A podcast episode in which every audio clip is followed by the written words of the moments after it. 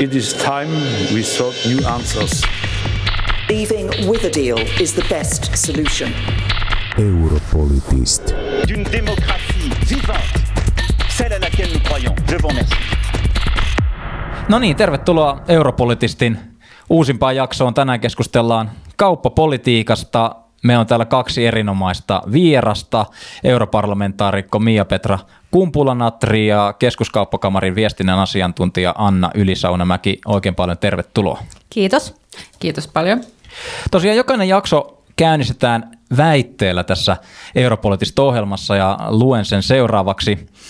EU seuraa sivusta, kun Kiina ja Yhdysvallat määrittelevät kansainvälisen kaupan säännöt ja piirtävät uudelleen digitalisaation pelikentän, tutkimuksen, tekoälyn ja esineiden internetin keinoin.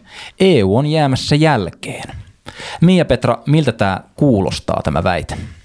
Ehkä jos puhutaan Kiinasta ja USAsta, niin heidän välinen kauppasota niin on molemmille varmaan ikävä taloudellisesti ja sen takia on aika hyvä, että EU ei ole kauppasodassa mukana. Ja se, sitä kautta voi miettiä, että ollaanko, onko hyvä olla sivussa tästä. Mutta että katselemmeko sivusta, niin emme ainakaan passiivisesti, koska EU on onnistunut ja uhmakkaasti jatkamassa sillä tiellä, että me solmimme kahdenvälisiä kauppasopimuksia sitten eri suuntiin maailmaan. Ja näyttöinä tästä, niin Japanin sopimus on tuoreena valmis, tullut voimaan juuri. Kanadan kanssa on onnistuttu tekemään sopimus ja tänä talvena aiomme ratifioida, mikäli palat loksahtavat vielä loppuun kohdalle voidaan mennä syvemmälle, niin Vietnamin kanssa ja myös sitten toinne Brasilian alueelle Mercosuriin tätä kautta niin EU ei katsele sivusta, vaan EU on kovinkin aktiivinen edistämään sääntöperustaista maailmankauppaa. Ja vielä mainitsen senkin, että VT on kova tukija ja yrittää saada senkin loistamaan jälleen. Mm. Me ollaan paljon tässä meidän ohjelmassa puhuttu siitä, että tietyllä tavalla Brysselikupla pysyy Brysselissä ja, ja varmaan osittain on myöskin, tai käy näin myöskin noissa kauppaneuvotteluissa ja ylipäätään kauppapolitiikassa.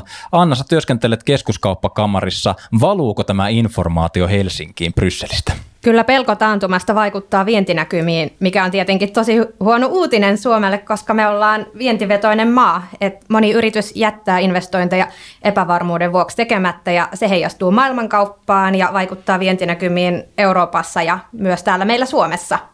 Mm. Suomi on kohtaa tällaiset haasteet huomattavasti herkemmin kuin muut isot maat siitä syystä, että ollaan hyvin riippuvaisia ulkomaankaupan toimivuudesta. Mm. No Mia, jos me kerrattaisiin nyt vaikka, että Suomen puheenjohtajuuskausi käynnissä ja, ja jos ajatellaan tällaisia niin kauppapolitiikkaan liittyviä keskeisiä teemoja, mitä, mitä nyt pyörii vaikkapa niin sinun työpöydälläsi, niin mitä ne ovat? Ensinnäkin niin mä olen uusi kansainvälisen kaupan jäsen ää, nyt tänä toisena meppikautena ja melkein yllättää itseni, vaikka tietenkin seurasin asiaa yleisellä tasolla kiinnostuneena ja valiokunnan puheenjohtaja toi Suomeen ja toiminut sillä lailla läheisesti saanut sitä tietoa sieltä, niin kuinka paljon me olemmekaan mukana siinä. Eli tota, kun jäsenmaat antavat komissiolle oikeuden lähteä neuvottelemaan kauppasopimuksista, niin jokainen europarlamentaarikko painaa nappia ennen kuin se hyväksytään. Eli se antaa myös parlamentille roolin siinä ää, nykyisten sopimusten mukaan ja, ja tuo sen sitä kautta lähemmäksi kansalaisia. Ja hyvä niin, koska kaikille tämmöiselle toiminnalle täytyy olla myös sitten kansalaisyhteiskunnan niin kuin suostumus ja sitoumus tehdä tätä.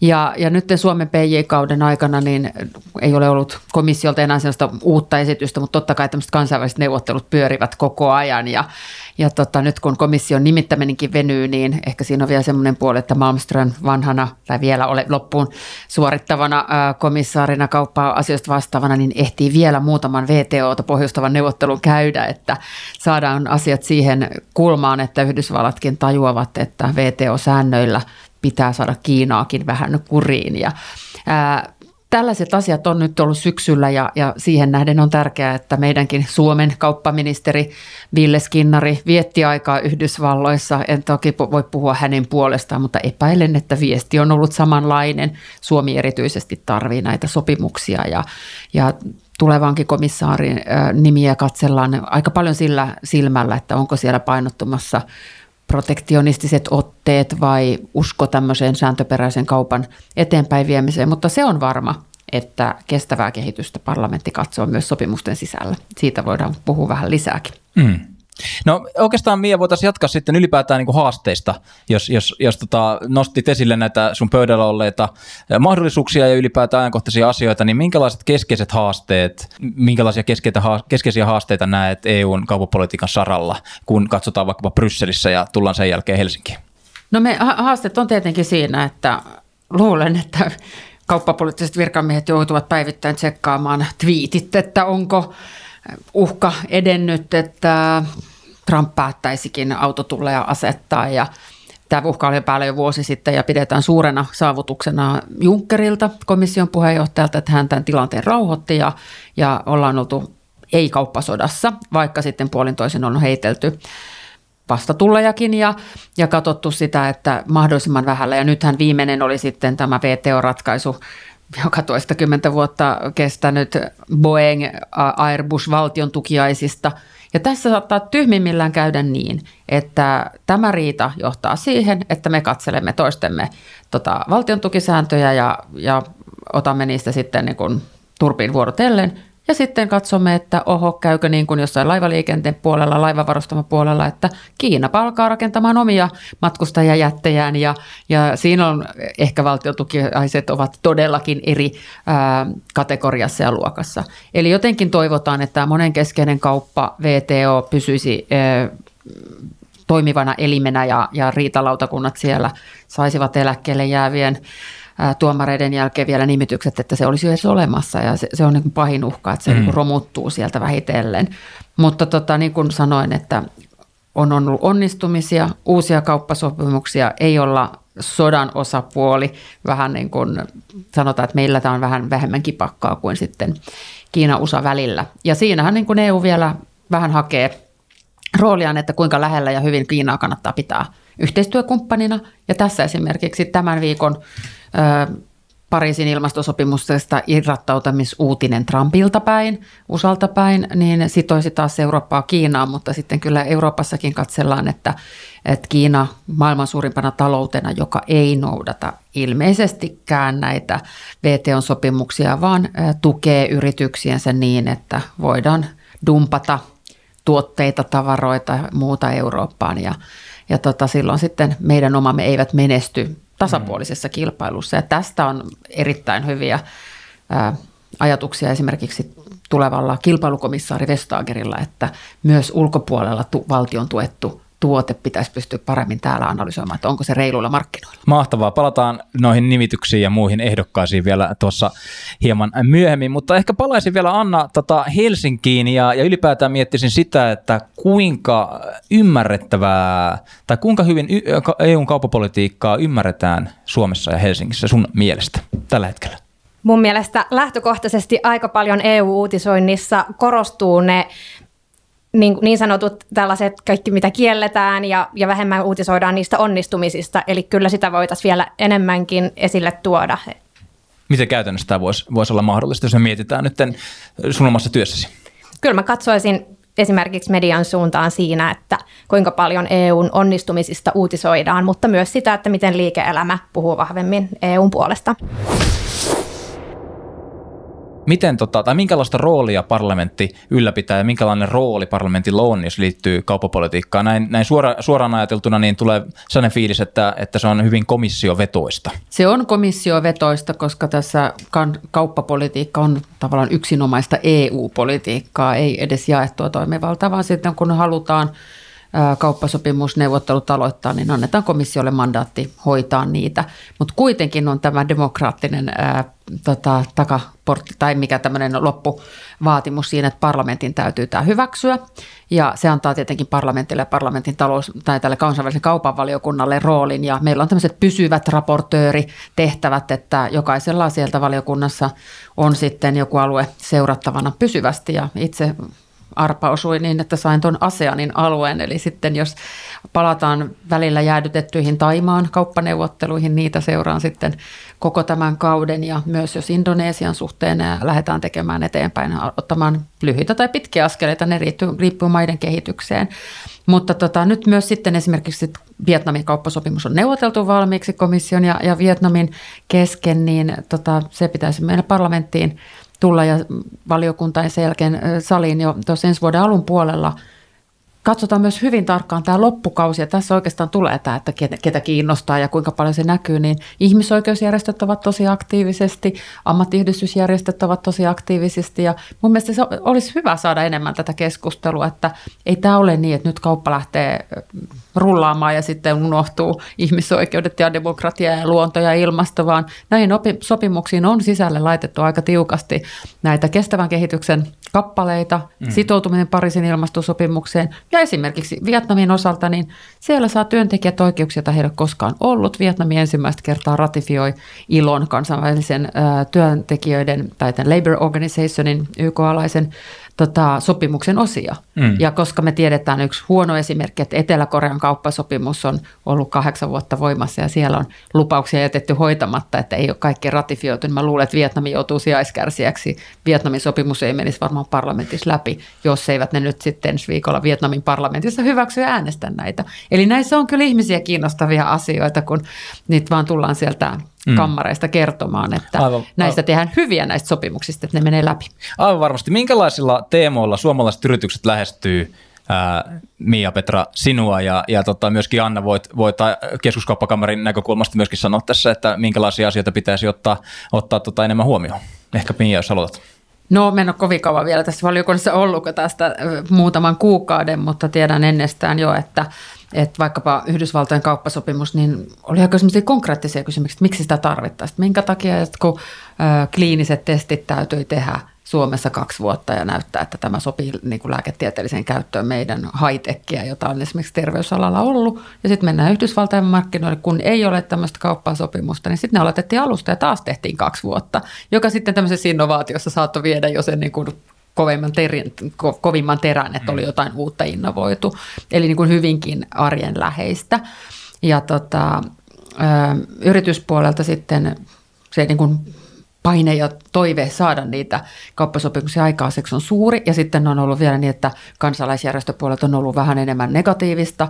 Ja se on ainakin mun mielestä ajautunut nyt siihen, että se alkaa näkyä myös se kansalaisjärjestöjen vaikuttamistyö niin, että – Brasiliankin osalta, niin pohditaan tosi tarkkaan, tai tämän Mercosur-sopimuksen kautta, että mitä se vaikuttaa, mitä Bolsonaro aikoo tehdä metsäpalojen ehkäisemiseksi, tai jo, tota, jatkaako linjaa, jossa jopa vähän kannustaa tai on hyväksymässä. Et mm. se, on, se on niin iso kysymys, että se ei ole mitenkään läpihuuto juttu, että neuvottelut on valmiita ja se menee parlamentissa läpi. Mm. Et sitten jos ajatellaan, että pannaanko me maailman keuhkot ja kaupankäynti niin vastakkain, mutta että siitäkin mun mielipide toistaiseksi on se, että jos joku takaa, että biodiversiteettikato ja metsäpalot ja maailman keuhkot niin kuin loppuu siihen, että me hylkäämme kauppasopimuksen, niin kannattaisi tehdä, mutta kun eihän se niin välttämättä ollenkaan mene, vaan että kauppasopimuksessa olisi mukana sitoutuminen tähän ilmastosopimukseen ja se on siellä mukana ja nyt sitten ponnitaan, että kuinka. Eli mä toivon, että tämmöistä dialogia käydään sekä yritysten että kansalaisjärjestöjen kanssa. Mm. No Anna, mitä, mitä tuota vinkkejä tässä, tässä vieressä istuvalle? No yritysten näkökulmasta on totta kai erittäin tärkeää, että sisämarkkinat toimii aidosti, koska sisämarkkinat on yrityksille myös kotimarkkinat ja sitä kautta yrityksillä on paljon laajempia liiketoimintamahdollisuuksia ja sitä kautta myös kasvuja ja työpaikkoja syntyy. On myös yritysten kannalta tärkeää, että uusikin komissio jatkaa tuloksellista kauppapolitiikkaa avaamalla uusia markkinoita myös EUn ulkopuolisille markkinoille. Ja samalla myös se, että PK-yritysten toiminta, toimintaedellytykset paranee niin, että, että kauppapolitiikka on avointa ja monenkeskeistä ja, ja se jatkuu myös tulevalla kaudella komissiossa. Tietenkin myös se, että, että kaupankäyntimahdollisuuksia tulee lisää sillä, että poistetaan kaupan esteitä, esimerkiksi tulleja ja kiintiöitä, ja samalla taataan reilu kilpailuympäristö. Ja se vaikuttaa Euroopan talouteen kasvun ja työllisyyden kautta.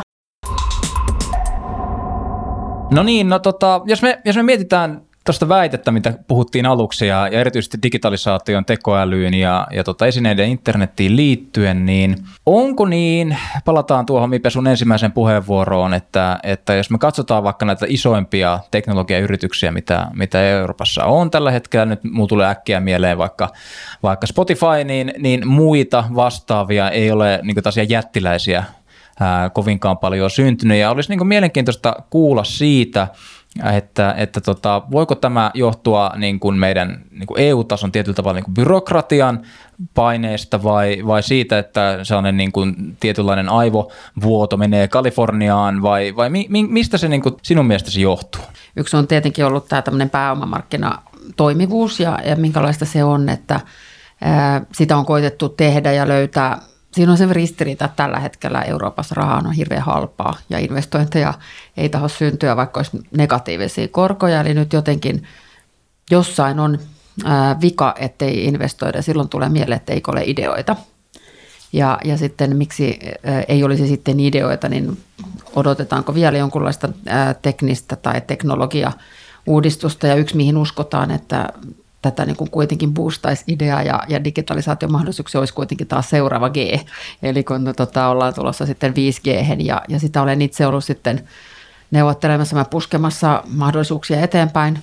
En mene syvemmälle, mutta mainitsen vain sen, että on surku katsoa, miten monet maat näkevät mahdollisuuden rahastaa sillä uudella tota, spektrumilla, mitä siihen tarvitaan ja keräävät miljardeja mm valtion kassaan ja, ja sitten yhtiöiden pitäisi eka maksaa se siitä, että heillä olisi oikeat taajuudet käytössä ja sitten vielä tehdä ne investoinnit, että se tulisi käyttöön. Suomi ja muutama digitalisoituva maa on nähnyt sen toisinpäin, että kohtuuhintainen ää, taajuuskauppa ja 5G ja saman tien innovaat- investointivelvollisuudet, niin sen päälle voisi sitten syntyä niitä uusia digiratkaisuja ja, ja näin veroviikolla olemme iloisia pelialasta ja kaikki Suomen valtion taloudestakin kiinnostuneet ja muita, että mistä niitä – tuloja sitten tulee, kun innovoidaan uutta ja, ja kokeillaan. Suome pitää tässä niin, että me jää Euroopan laahaamaan, kun välillä jossain hitaasti menee. Tästä on paljon väitteitä tästä, että säätely hidastaa mahdollisuuksia kokeilla ja innovoida, mutta mä itse ajattelen niin, että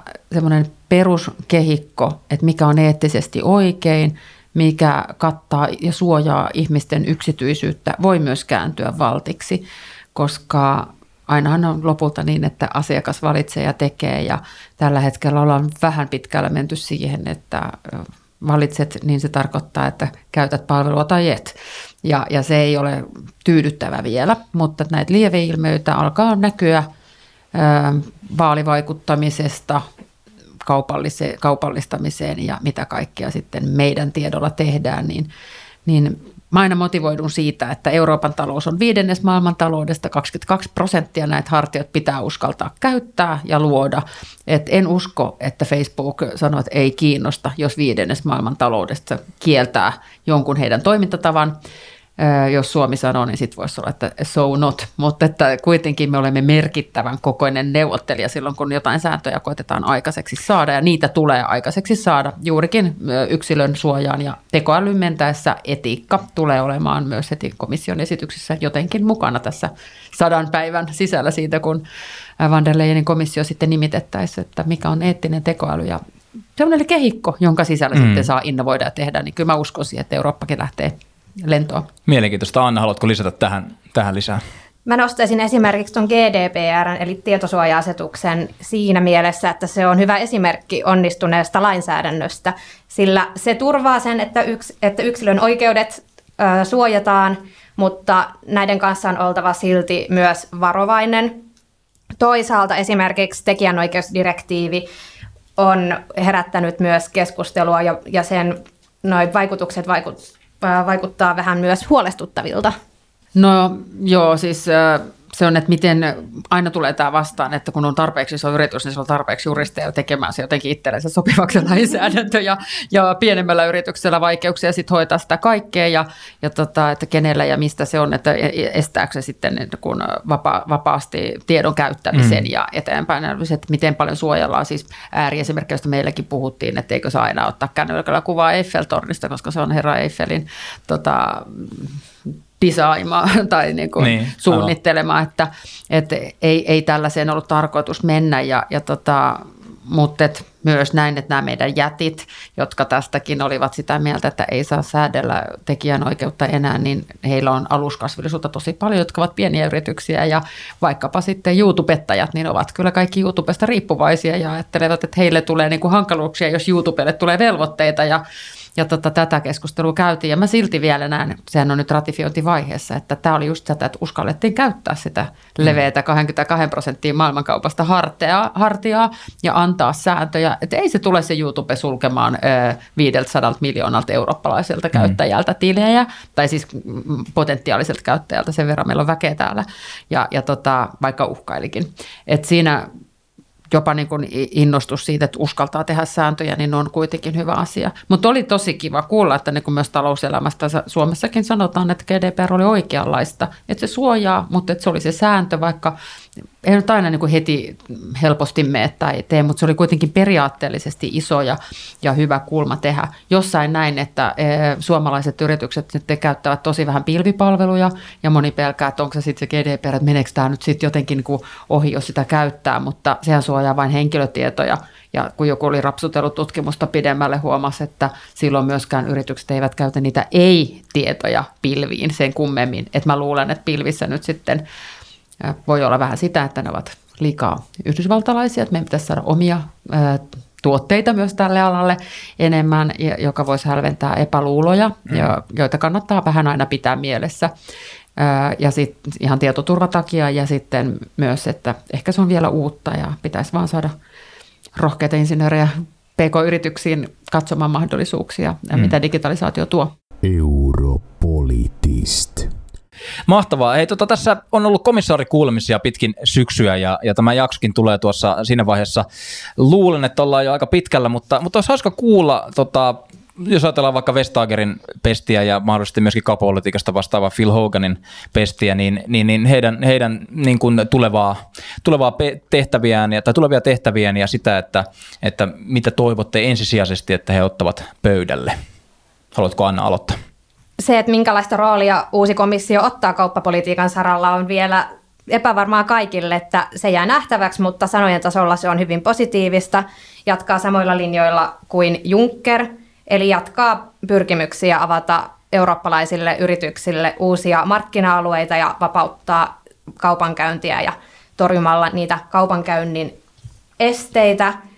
Enemmän tässä kuitenkin puhutaan myös näistä sosiaalisista ja ekologisista seikoista, vaikka puhutaan samalla myös vahvan ja avoimen ja oikeudenmukaisen kauppapolitiikan jatkamisesta. Minkälaisia toivomuksia on vaikkapa Phil Hoganin pöydälle? Mm, joo, siis Vestagerin olin kuulemassa ja Hoganin oli kuulemassa molemmat ja Hoganin tunnen, kun piti suomalaisia metsiä aina niin katsella, että miten hän niitä katselee ja, ja tutustuttiin sitä kautta biotalouskysymyksissä, mahdollisuuksissa ja uhissa. Hänethän tunnetaan aika niin kuin, sille vahvana, kun hän on myös vanha komissaari ja, ja tota, voi olla, että juuri maataloudenkin hyvä tunteminen auttaa, koska maataloustuotteet ovat niin konkreettinen osa monissa kauppasopimuksissa toiveita ja, ja pelkoja. Ja, ja tota, hänellä varmaan niin on into teko, te, tekomeininki ää, aiheessa. Vestager on myös ö, hyvin mielenkiintoinen hänen salkkunsa, kun hän on se kilpailukomissaarin tehtävä – ja sitten siihen semmoinen niin digitaalikulma ja hän on tota varapuheenjohtaja. Niin minusta se vähän näytti, että kilpailupolitiikassa tiedetään, että nämä GAFA jätti, Google, Amazon, Facebook ja, ja tota Apple, niin tota, se, että juuri samalle annettiin myös tämä digivarapuheenjohtajan rooli, niin oli vähän semmoinen sormennosto, että katsokaa, että mepä katsomme teitä tarkoin, että noudatatteko kilpailullisesti oikeat kysymyksiä. Öö, Tämä Vestagerin kuulemisesta erityisesti jäi tämmöinenkin kysymys, joka minusta on niin kiinnostava. Hän esimerkiksi sanoi kuulemisesta, että hänen mielestä alustataloustyöntekijöiden pitää voida järjestäytyä. Ja tämä on niin tällaiset, että niin kuin hän on aika rohkea niin kuin myös tekemään tavoitteellista työtä. Tai just toinen vielä tiukemmin tähän kauppatapolitiikkaan liittyvää, että, että niin kuin pitää pystyä katsoa sitä, niin kuin valtion tukiuudistukset tulevat niin kuin tehtäviksi nytten, niin tota, miten juuri tämmöinen, että valtion tuettu kiinalaisyritys toimiessaan Euroopassa. Mitä keinoja meillä on siihen puuttuu? Tai eh, mikä on kilpailupolitiikka, jos tota, omistatkin datasta 90 prosenttia? Ei vaan markkinoista, vaan datasta. Niin tämä on aika kiinnostavaa ja, ja voi antaa sit sitä kilpailun kautta markkinoiden ää, terveempää toimintaa, joka sitten valuu kuluttajille ja toivottavasti myös eurooppalaisiksi työpaikoiksi. Yksi sellainen, mikä mua kiinnostaa, että ajattelin seurata, kun puhutaan European Champions, eli että millä tehdään niitä eurooppalaisia juontajankin alussa kaipaamia yrityksiä, enemmän Spotifyta ja muita, niin, niin tota, siitä on aika lyhyt matka tulkita ranskalais-saksalaiseen pettymykseen Alström-keissin kautta, kun tämmöinen iso tota, fuusio Vestagerin toimista kiellettiin, että pitää saada kasvaa Euroopassa isoksi, jotta menestyy maailmalla, mutta sitten se on myös toisaalta se, että yritetään nyt aidosti saada tänne syntymään myös digitaalista ekosysteemiä niin, että emme olisi aina toisten ää, varassa tämmöisiä niin kuin Airbus nyt sitten jo VTOssa tuomittuna tapa, tapauksena, mutta ää, samanlaista kokeillaan akkuteknologiapuolella, että saataisiko syntymään eurooppalainen eko, ekosysteemi, koska sähköistyminen tulee liikenteen lisäksi tapahtumaan meidän verkkoihin ja laivaliikenteeseen. Me ollaan yli 90 prosenttisesti aasialaisen tuonnin varassa. Eli tulkitsen tahtotilana hyväksi European Championsin, mutta näin kohtuuliberaalina pohjoismaisena, niin näen tässä hieman saksalais-ranskalais uhkaa päällä ja katsotaan päästäänkö kysymään Bretonilta sitten digi, ranskalaiselta digi- ja, ja teollisuuskomissaarilta aiheesta tätä tehtäessä ensi viikolla. Mielenkiintoista. Haluatko jatkaa Anna tästä? Ylipäätään se, että tämä salkku, missä on yhdistetty tosiaan digitalisaatio- ja kilpailupolitiikka ja se on annettu hyvin kokeneelle – komissaarille ja varapuheenjohtajalle, niin on myös merkki siitä, että näille asioille annetaan tulevalla kaudella niiden ansaitsema painoarvo, mikä on tietenkin myös hyvä asia. No tota, tässä jakson lopussa niin on, on pakko niin kuin nostaa esille tämä tietynlainen, niin kuin, ketkä puhuvat EUn puolesta ja sitten jos mietitään niin kuin elinkeinoelämää vaikka Suomessa, minkälainen toimija EU on näin, näin yleistään yritysten näkökulmasta? Erityisesti Suomessa, kun olemme hyvin vientiriippuvainen maa, niin liike-elämä lähtökohtaisesti puhuu jo hyvin vahvasti EUn puolesta.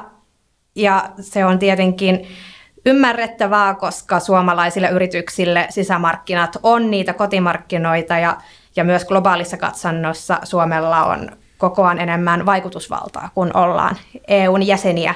Joo, mä koen kanssa, että kyllä suomalaiset yritykset ovat EU-myönteisiä se, että kuinka aktiivisesti sitä tuodaan niin kuin esiin. Esimerkiksi niin, että koska saimme olla tämmöisessä EU-hankkeessa mukana, niin tämä lähti boostaamaan meitä eteenpäin tai jotain konkretiaa voisi silleen tuoda.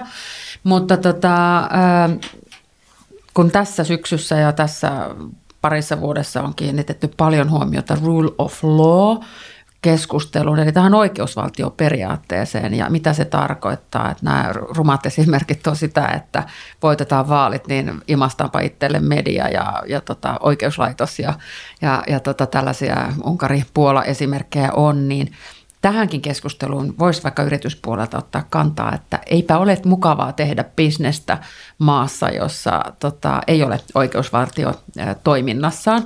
Ja, ja tota, se, semmoinen taustatuki nyt Suomen PJ-kaudelle ja Tytti Tuppuraisen ja Rinteen niin neuvottelulle siitä, että saadaan talousraameihin seitsemälle vuodelle vahvistusta tälle point, tota, puolelle, niin olisi hyvä, koska toivon, että nämä kuitenkin kääntyisi ihan sen työntekijöille näytöiksi saakka, että Brexitin olisi pitänyt opettaa enemmän kuin mitä näin aktiivisuutta koin sen Labour-kollegojen kanssa, jotka tulivat teollisuusalueelta, joilla oli perinteisesti tehdastyöläisten äänet ja nyt ne oli silleen, että no eipä mua auttanut tämäkään lafka, että globalisaation myötä ei ole palkat noussut toivotusti ja Make Britain Strong Again tai jotain muuta viehätti enemmän ja siinä vaiheessa niin on aika surullista olla varmaan alueen meppi-edustaja, kun firma lähtee kokonaan EU-sisämarkkinoille pois eh, Britanniasta. että tässä niin kuin tällaista niin kuin laajempaa keskustelua, että mitä tämä on ja mitä olisi ulkopuolisuus, niin kauppapolitiikkakin on